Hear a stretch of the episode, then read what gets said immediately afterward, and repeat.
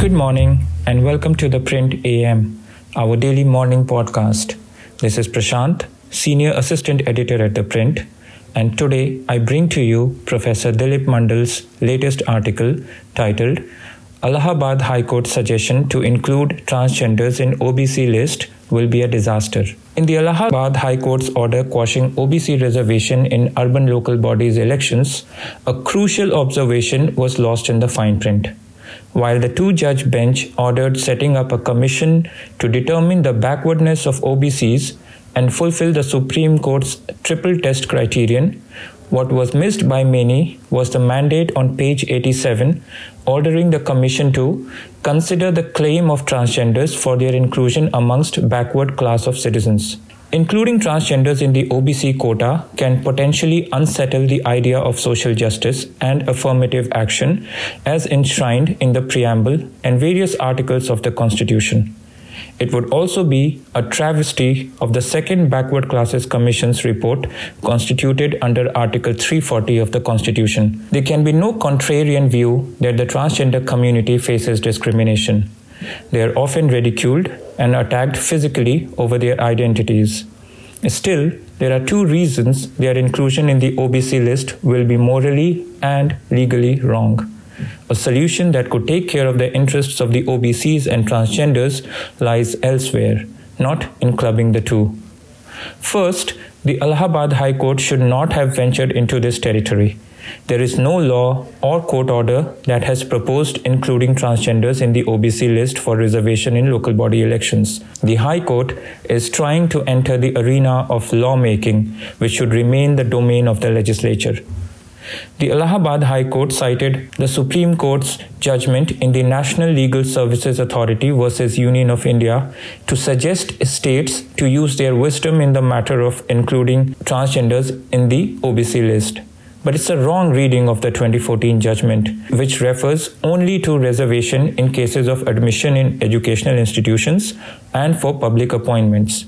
The local body's election was nowhere mentioned in the 2014 judgment, which became the basis for the High Court's order. Second, the 2014 judgment of the Supreme Court in itself is hugely problematic.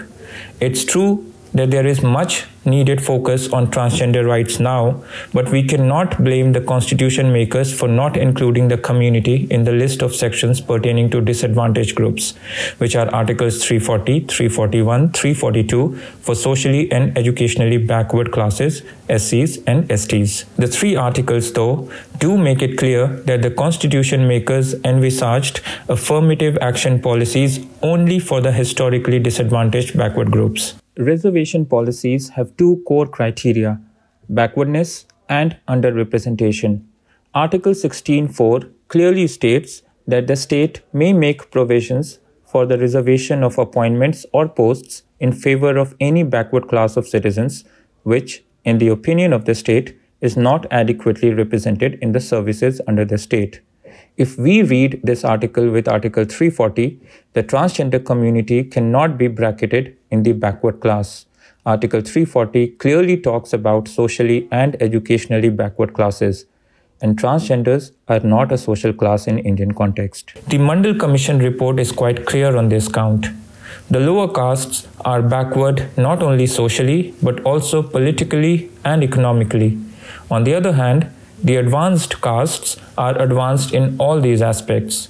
It said in the nine judge bench judgment in the Indra Sahni case, Justice S. Ratnavel Pandian said something similar.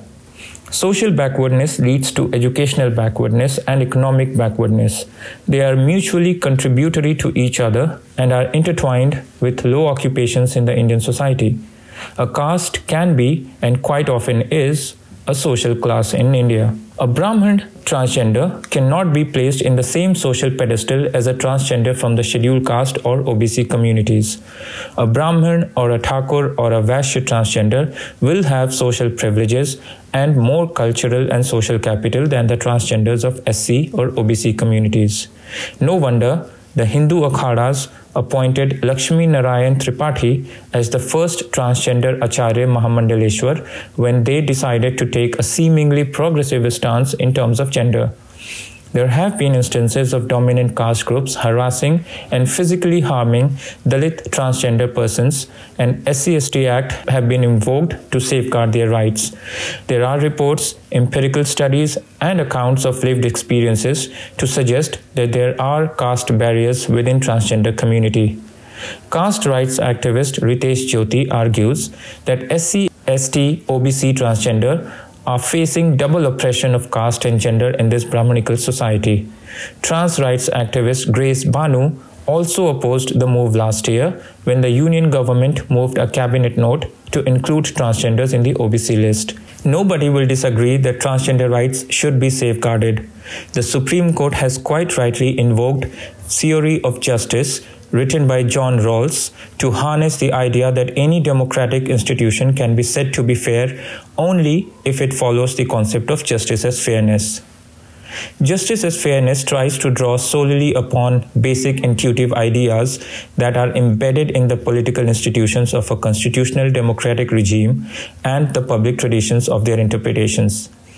Justice as fairness is a political conception in part because it starts from within a certain political tradition.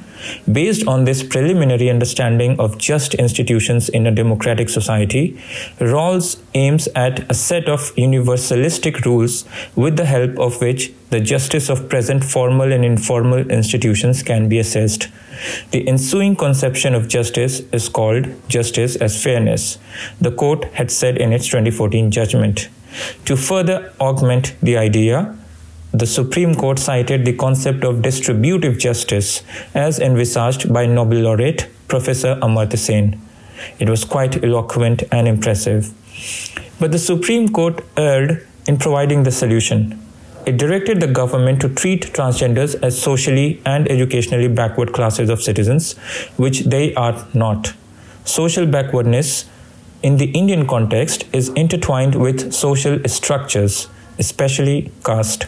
Ignoring caste while framing affirmative action policies will be unconstitutional, unethical, and against the idea of social justice. It may harm the interests of the OBC. Pitching one disadvantaged group against another is detrimental to the whole idea of social justice. Now, the solution. Grace Banu has suggested a solution that takes care of the needs of transgenders without harming the interests of the OBCs. She and other trans rights activists suggested that the union government should evolve a mechanism to provide horizontal reservations for transgender persons within the SC, ST, and OBC categories. This is something similar to the horizontal reservations being provided to the disabled category or in some of the cases to the ex-servicemen or even the women. Such an approach will account for the intersectional nature of the discrimination and bias that transgender and intersex persons face and ensure benefits to the most marginalized persons who are being oppressed both on account of their caste or tribal identity and their gender identity. Banu argues. This framework will take care of the rights and interests of the transgender people in a true sense Otherwise, transgender people of the SC, ST, and OBC categories may be sidelined. Do log in every morning at 8 am to listen to the best commentaries from the Print stable. We will be back tomorrow with a new episode. Until then, take care.